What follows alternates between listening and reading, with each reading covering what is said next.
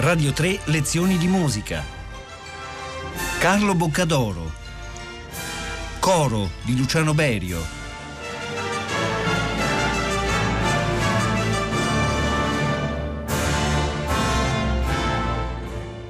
Un saluto a tutti gli ascoltatori di Radio 3 da Carlo Boccadoro, benvenuti alla nostra lezione di musica. Oggi ci occupiamo di una pagina del compositore Luciano Berio, uno dei più grandi compositori del XX secolo e non solo, e questo brano insieme alla celebre sinfonia è considerato da tutti eh, il suo capolavoro assoluto, un brano che si intitola Coro, è un brano monumentale perché ci sono 40 voci più un grande ensemble strumentale di credo altrettante persone, quindi sono 80 musicisti.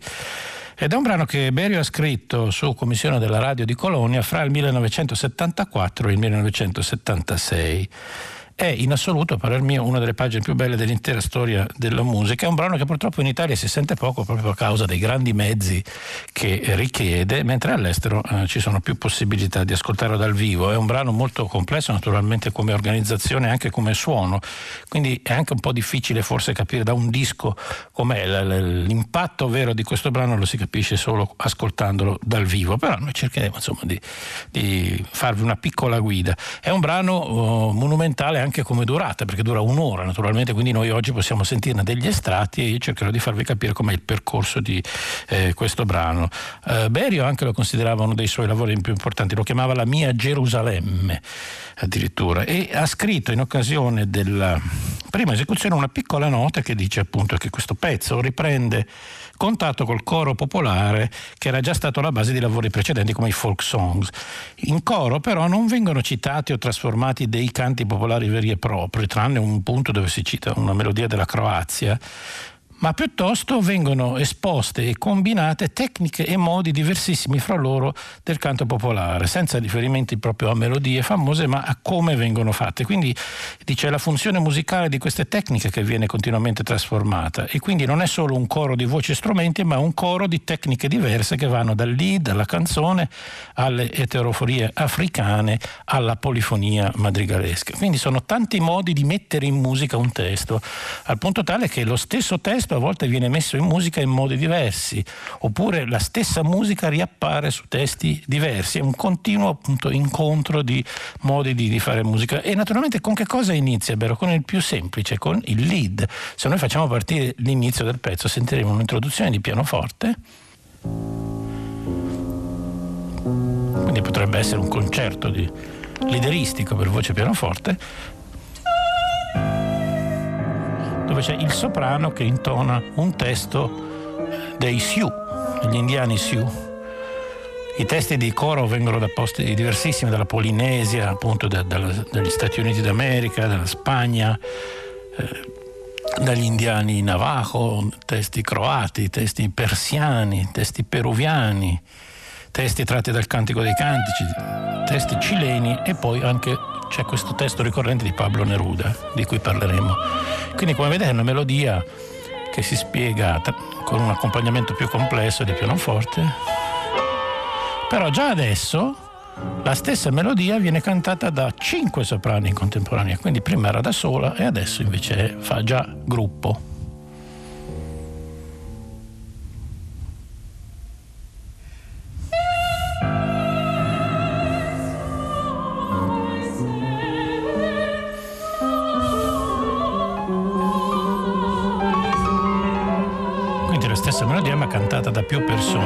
Si uniscono anche i mezzosoprani a canone. Ecco che entrano i mezzosoprani.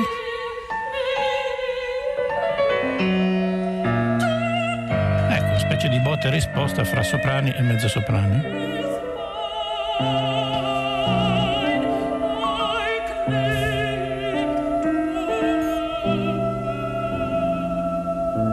Adesso la melodia viene ripresa da un mezzo soprano solo, quindi c'è questo continuo soli tutti.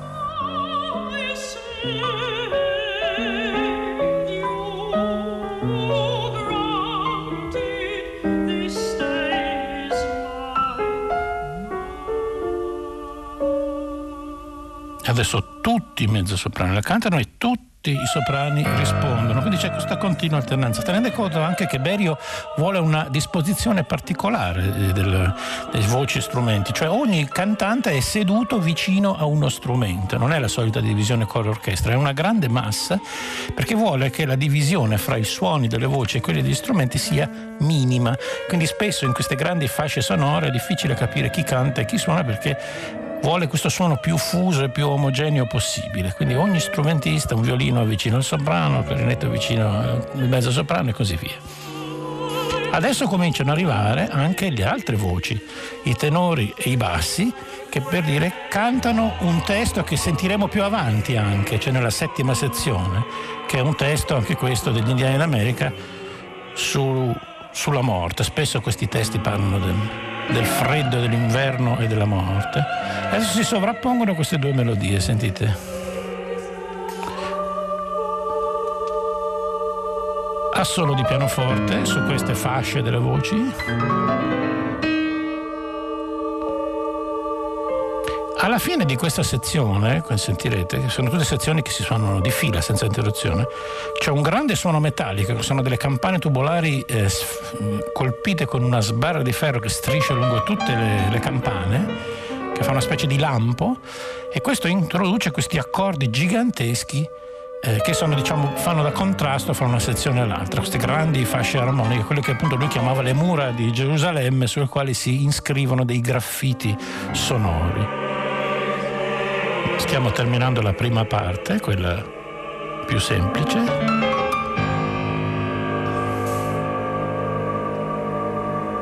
In queste grandi fasce, all'inizio non è percepibile naturalmente perché il testo viene completamente eh, preso da tutti questi grandi accordi, poi man mano diventa sempre più comprensibile. C'è un testo di Pablo Neruda tratto da questo ciclo che lui scrisse durante la guerra civile spagnola, si chiamava Residencia en la Tierra, in cui questa frase riappare sempre e riappare in tutto il pezzo. Venite a ver la sangre per las calles, venite a vedere il sangue per le strade.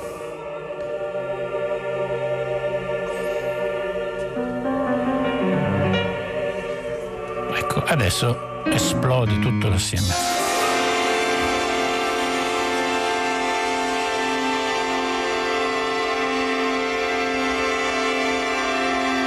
pianoforte, organo elettrico, questi ottoni che tengono queste fasce molto ampie con i legni.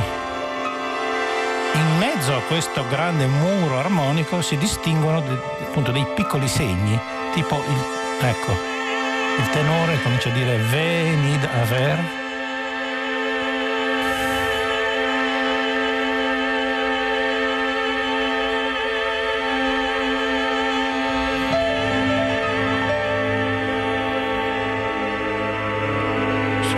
ver, crescendi che dal vivo sono veramente impressionanti, sono un oceano di suoni.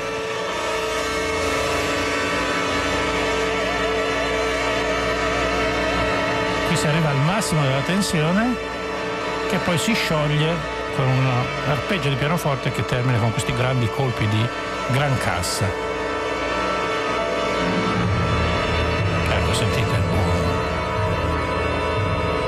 Sembra che tutto si acquieti per un attimo, si arriva al minimo di 3P di dinamica, ma nel giro di una battuta di nuovo con questo suono metallici delle campane si ritorna. Ecco.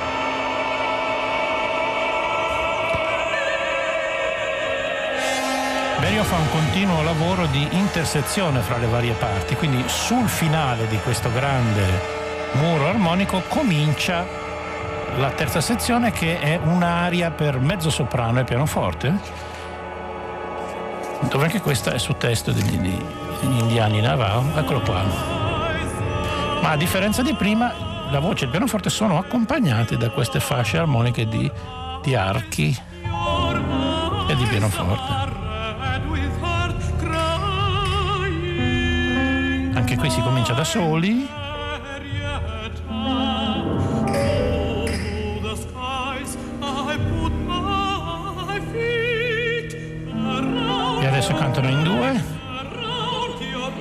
Quindi c'è questo continuo alternarsi di piani sonori fra soli e tutti dove le melodie appaiono e scompaiono e subito ecco la fascia che ritorna e interrompe il discorso. Però per pochissimo. Poi si ritorna alla melodia di prima che è passata al tenore ed è accompagnata dal sassofono. Spesso appunto le voci soliste hanno un doppio strumentale, come più avanti sentiremo il baritono col trombone, qui il tenore è accompagnato dal sax su queste fasce di trombe con sordine. E qui cantano tutti i tenori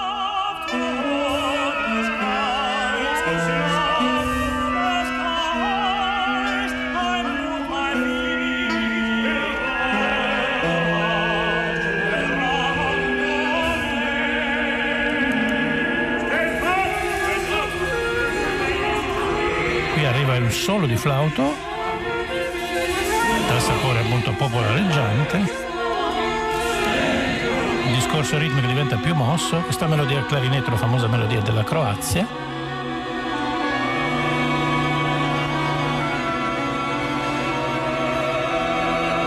Ma tutto viene di nuovo poi distrutto dall'arrivo di nuovo di questa grande esplosione accordale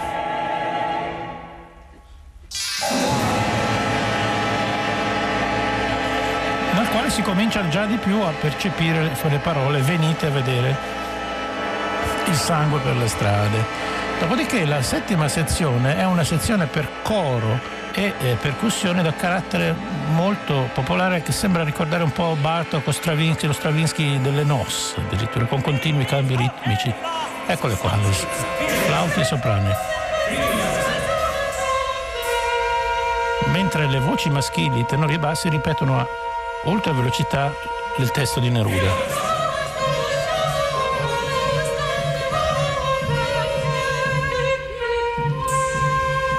Quindi come vedete c'è sempre un filo che è facile da seguire, una musica comunque che per quanto sia complessa non è mai incomprensibile.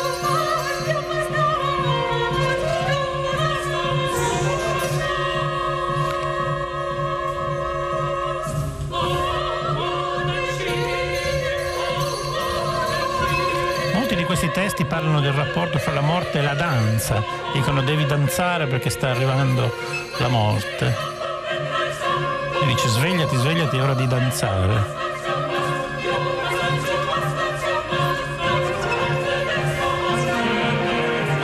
Qui arrivano cottoni e voci maschile.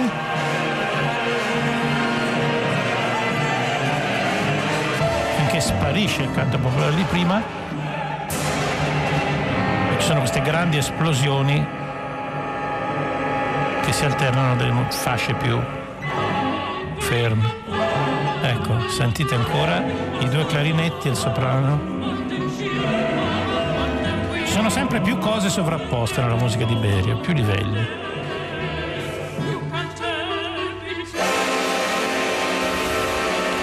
Il testo di Neruda parla di una scena molto triste, dice appunto arriva il mattino freddo, pallido in questo ambiente squallido e triste e poi termina con una domanda, dice voi vi chiederete perché questa poesia non parla dei sogni, delle foglie o dei grandi vulcani del mio paese natio, Dico, volete sapere perché? Venite a vedere il sangue per le strade, cioè è una poesia di carattere civile, dice non è il momento di, di darsi a immagini liriche, ma la poesia diventa testimonianza dell'orrore della, della guerra di, di, quegli anni. E in questo pezzo di Verio c'è questo continuo contrasto, ci sono momenti di grande bellezza che poi vengono subito interrotti da questa consapevolezza appunto della, della brutalità della guerra.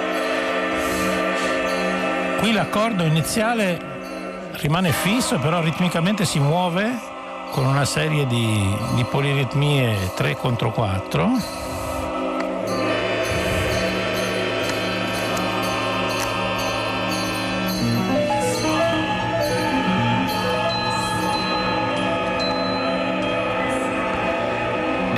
Quando ci sono queste fasce estremamente statiche sono i momenti in cui appunto il coro canta l'inizio della poesia di Neruda, quello sul giorno pallido che appare su una scena di grande eh, desolazione.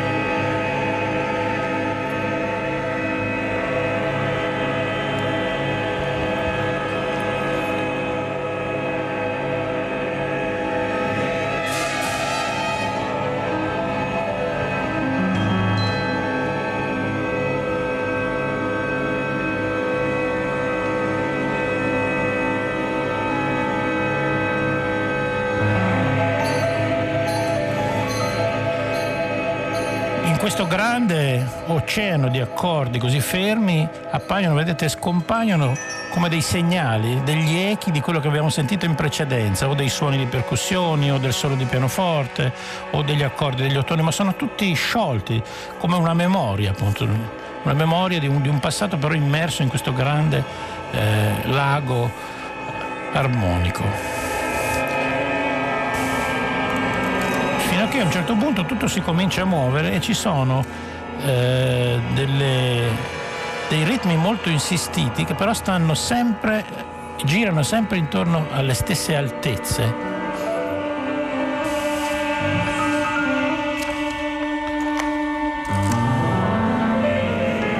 sensazione che si ha in questa parte è di qualcosa che sentirete che si muove, comincia a essere ritmico, ma nello stesso tempo rimane estremamente statico perché non ci sono cambiamenti armonici.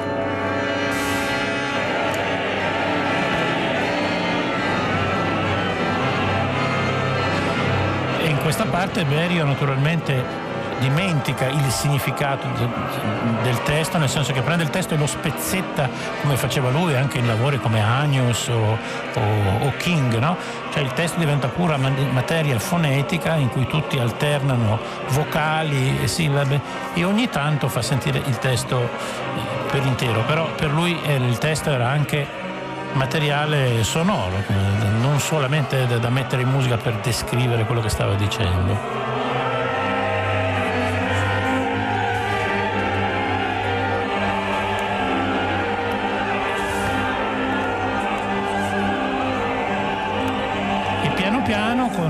carattere quasi di marcia lontana degli ottoni,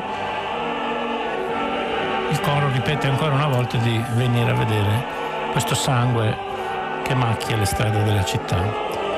Naturalmente, appunto, essendo tutte le, le, sezioni di fila, adesso noi dobbiamo fare diciamo, una piccola pausa per portarci un po' più avanti nel discorso e vi faccio sentire invece una sezione centrale.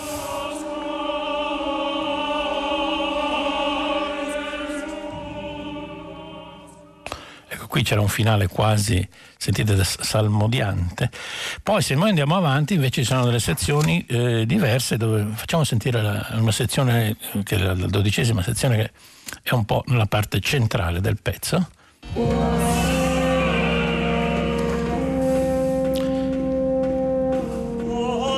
Ecco, sentite che anche qui la voce ha come doppio strumentale, in questo caso il corno.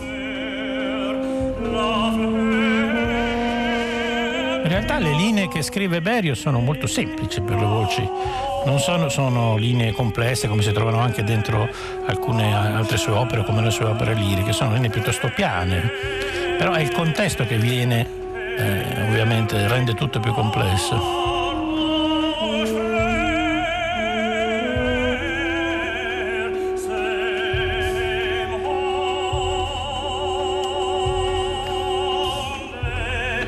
Spesso ad esempio lui fa suonare i percussionisti in un tempo completamente diverso da quello che fanno gli altri strumenti, proprio no, degli altri metronomi suonano in maniera indipendente in modo da poter creare delle strane poliritmie che altrimenti non sarebbe possibile scrivere sulla carta.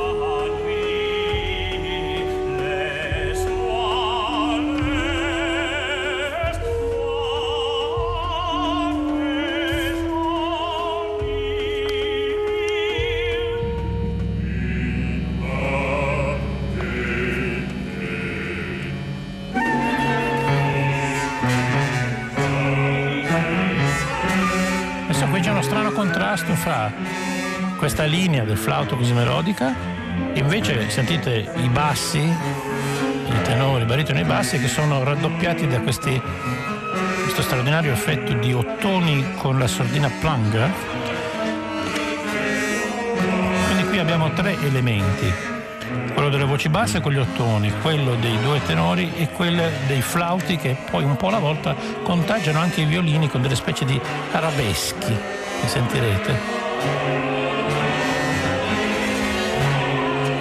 Trombe anche insieme agli archi.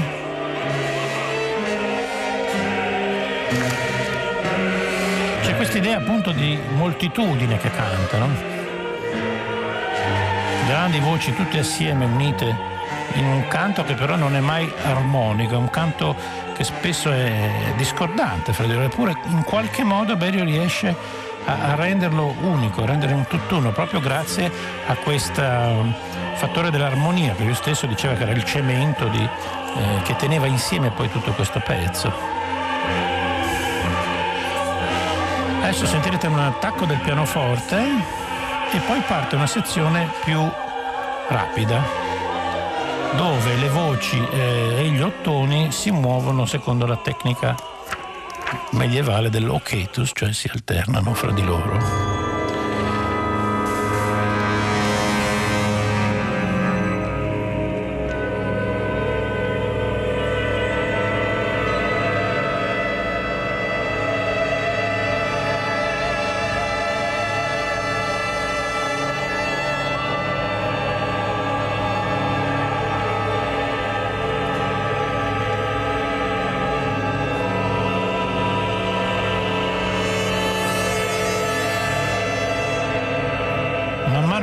Avanti il carattere della musica diventa sempre più solenne, anche se appunto poi con l'ascolto che vediamo non è facile far capire come la forma in realtà sia fatta di tanti episodi brevi, perché poi è vero che il pezzo dura un'ora, però sono moltissime sezioni che si alternano.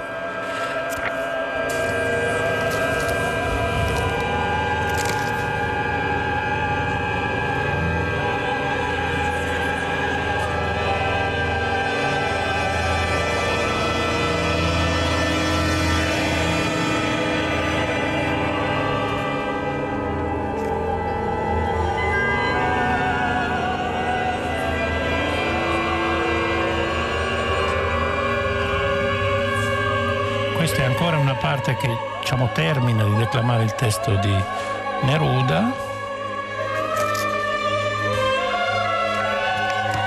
Vedete che dei frammenti melodici ogni tanto vengono raddoppiati dall'orchestra per essere messi maggiormente in evidenza.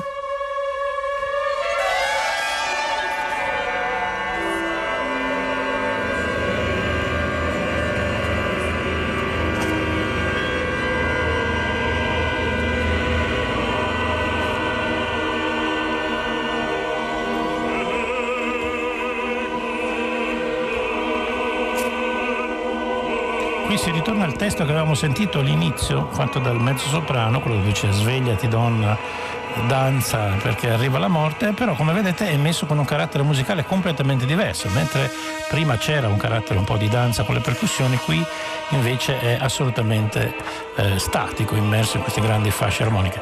Anche quello che è da notare è la straordinaria abilità di Berio nella scelta dello strumentale, perché questa strana orchestra che lui usa con tanti fiati, tanti ottoni e pochi archi, organo elettrico, un sacco di percussioni, fa sì che il suono non sia mai quello di un'orchestra sinfonica tradizionale, che quindi sia in grado poi di fondersi perfettamente con, con tutta questa moltitudine di voci.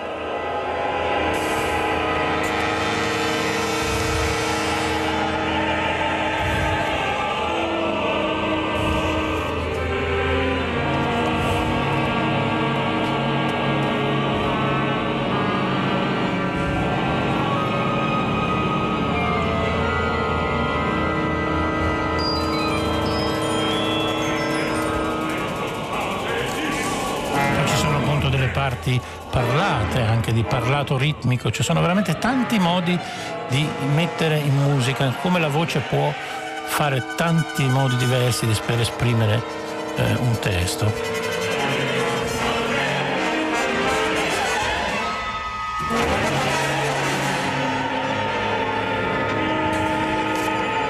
Nelle sezioni che non abbiamo sentito c'erano delle modalità, delle tecniche eh, differenti di, di, modi di cantare, ma questo lo si capisce solo quando si ascolta poi il brano di, di fila.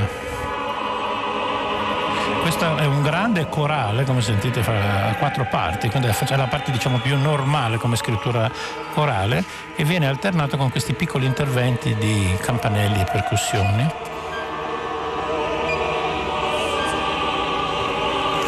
ed è appunto quella dove Neruda dice perché questa poesia non parla di, delle cose belle ma parla solo del, della morte, del sangue.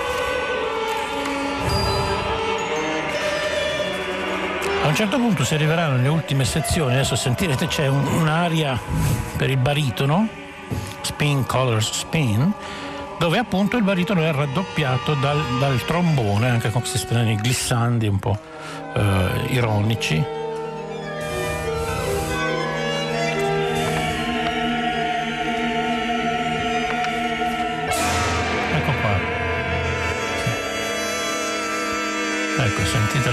Del baritono col trombone che lo raddoppia.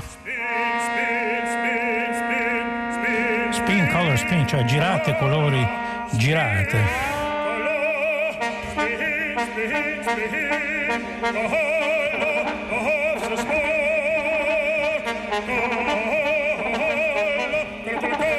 La scrittura del trombone ricorda quella della famosa sequenza che lui aveva scritto negli anni 60.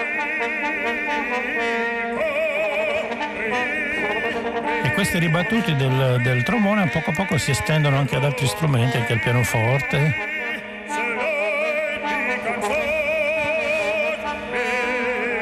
E contagiano anche gli archi che cominciano a fare dei, delle fasce di trilli.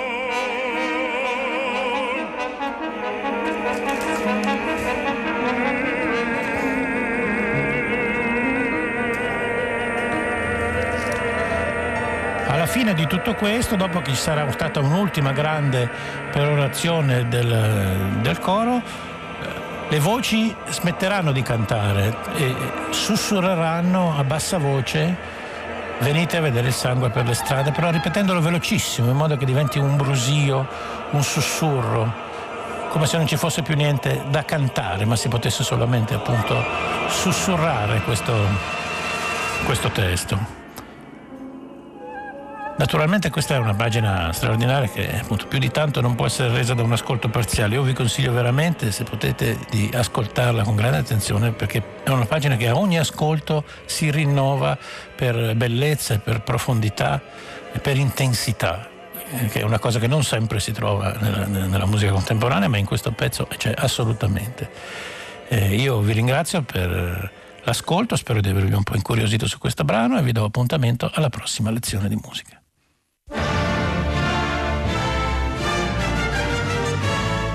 Radio 3, lezioni di musica, a cura di Paola Damiani. Questa puntata è stata trasmessa il 18 ottobre 2015.